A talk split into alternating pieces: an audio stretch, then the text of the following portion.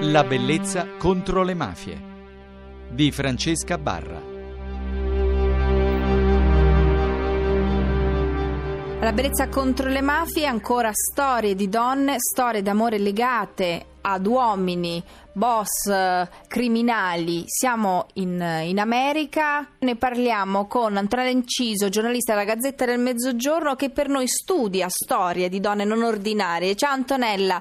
Ciao Francesca, buonanotte a tutti i nostri radioascoltatori. Che sono qui ad ascoltare sempre le tue storie, veramente circolano quasi sempre gli stessi nomi, gli stessi profili, e invece tu sei andata a scovare queste storie in America che non si differenziano molto dalle dinamiche eh, nostrane, però aiutano forse a, a, capire meglio le dinamiche umane eh, legate alle organizzazioni criminali. Questa notte che storia ci racconti? Questa notte parliamo di matrimoni e di come la mafia in qualche modo condizioni anche la vita delle sue donne attraverso i matrimoni. Uh, è un elemento che viene fuori raccogliendo proprio le storie di vita uh, di alcune ragazze. Quindi mm, combinati sì. anche in America? Assolutamente sì, soprattutto negli anni 50-60 perché era evidente che aveva, il matrimonio mafioso aveva una valenza strategica. Innanzitutto dobbiamo partire uh, da un interrogativo. Come fanno le donne a stare con uomini uh, di malavita, con uomini così? La risposta è uh, una sola. Il matrimonio diventa uno scambio. la moglie condivide la posizione sociale e i privilegi di cui gode il marito, ottiene soldi a volontà, ne ottiene anche il fascino, fascino di riflesso e in cambio deve eh, offrire eh, protezione, eh, deve tutelarlo, offrire testimonianze a lui e ai suoi amici. Noi non dobbiamo eh, dimenticare per esempio che in Italia una donna non può essere perseguita penalmente per favoreggiamento nei confronti del marito e in America una moglie non può testimoniare, quindi si comprende benissimo uh, l'importanza di questo matrimonio.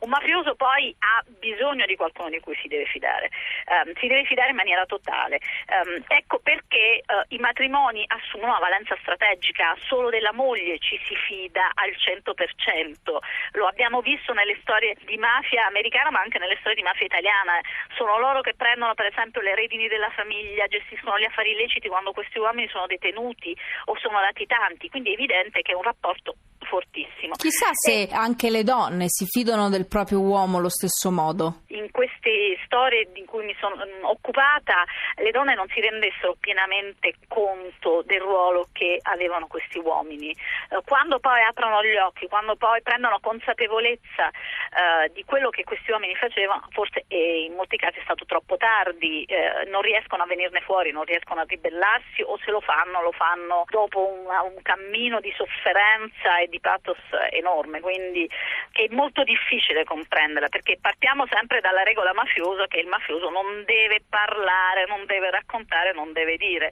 che è una regola che vale tutt'oggi. Questi matrimoni hanno uh, una valenza strategica perché uh, spesso ci sono giovani ambiziosi che per entrare a far parte di importanti clan mafiosi sposano le figlie dei boss, dei capi mafia. Una storia particolare in questo caso noi l'abbiamo con la figlia di Sam Giancana, il nome che tutti conosciamo, è noto alle sì. cronache, il boss della famiglia criminale di Chicago, che negli anni 50 e 60 eh, cercava un marito con cui legare eh, una delle sue figlie e possibilmente un uomo che facesse politica. La figlia prescelta si chiama Antoinette eh, e eh, ricorda che eh, la sua vita cambia quando incontra un giovane e brillante avvocato che si chiama Tony Tisci.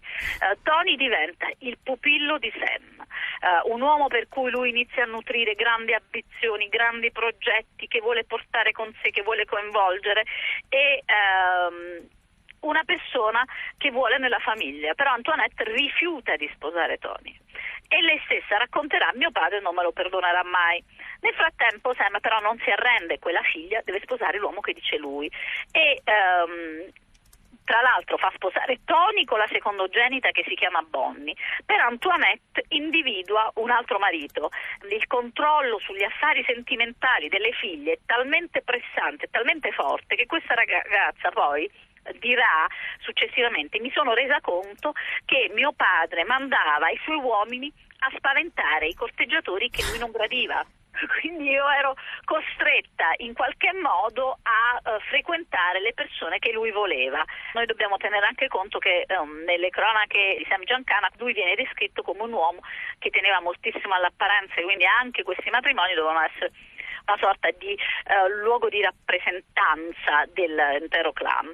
Antoinette si sposa uh, e poi alla fine però divorzia e questo le crea un altro problema con il padre perché nel momento in cui lei divorzia il padre tronca con lei eh, ogni rapporto. Questa cosa non verrà recuperata neanche successivamente e dà la dimensione di quello che rappresentava poi, che rappresenta ancora oggi secondo me il matrimonio nella cultura mafiosa, cioè un matrimonio è una protezione, è una protezione dalla fuga di È un collante esatto. maggiore. Esatto una concezione eh, sicuramente moralistica perché noi dobbiamo tenere presente che nella gran parte dei casi poi questi boss hanno le mogli ma hanno anche moltissimi amanti eh, che diventano un elemento essenziale proprio per la loro reputazione. Ma perché... perché molti boss, molti latitanti sono stati scoperti proprio a causa di errori fatali derivati da questi legami d'amore? Ma perché continuano a rischiare con queste donne? Perché non hanno paura?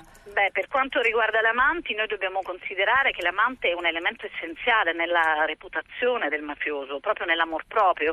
Eh, quello che il mafioso non deve fare è un è termometro di virilità. È un termometro di potere e di sì. potenza. Eh, quello che non deve fare è umiliare in pubblico la moglie. Quindi l'adulterio deve essere um, consumato con una sorta di tatto atto di cautela, però è vero che ogni boss che si rispetti deve avere necessariamente un amante, si contorna di donne tra l'altro che devono essere molto belle e che possono essere portate in giro soprattutto per quelli che sono ai vertici delle organizzazioni mafiose eh, come degli oggetti, devono essere mostrate perché è, è un segno di, eh, di potere e di rispetto. Tra l'altro da parte delle donne c'è una grandissima attenzione perché loro vivono questo senso di avventura, eh, questa bella vita, i soldi, grandi ristoranti, grandi alberghi. Alla moglie si chiede altro. La moglie non deve tradire e non deve tradire perché tradire il marito innanzitutto con un altro e non deve neanche tradire uh, l'ambiente familiare, quindi la famiglia. È, è una, una, condanna. Sì, sì, sì, assolutamente, è una condanna e noi non dobbiamo dimenticare poi sempre questo legame. In molti casi dietro i pentimenti, dietro le dissociazioni poi ci sono proprio le mogli o le amanti che fanno pressione, cioè donne che decidono di cambiare cambiare vita. Chissà ah. se sia davvero una scelta, amare un mafioso, lasciarlo. Ma bisognerebbe vedere le singole storie.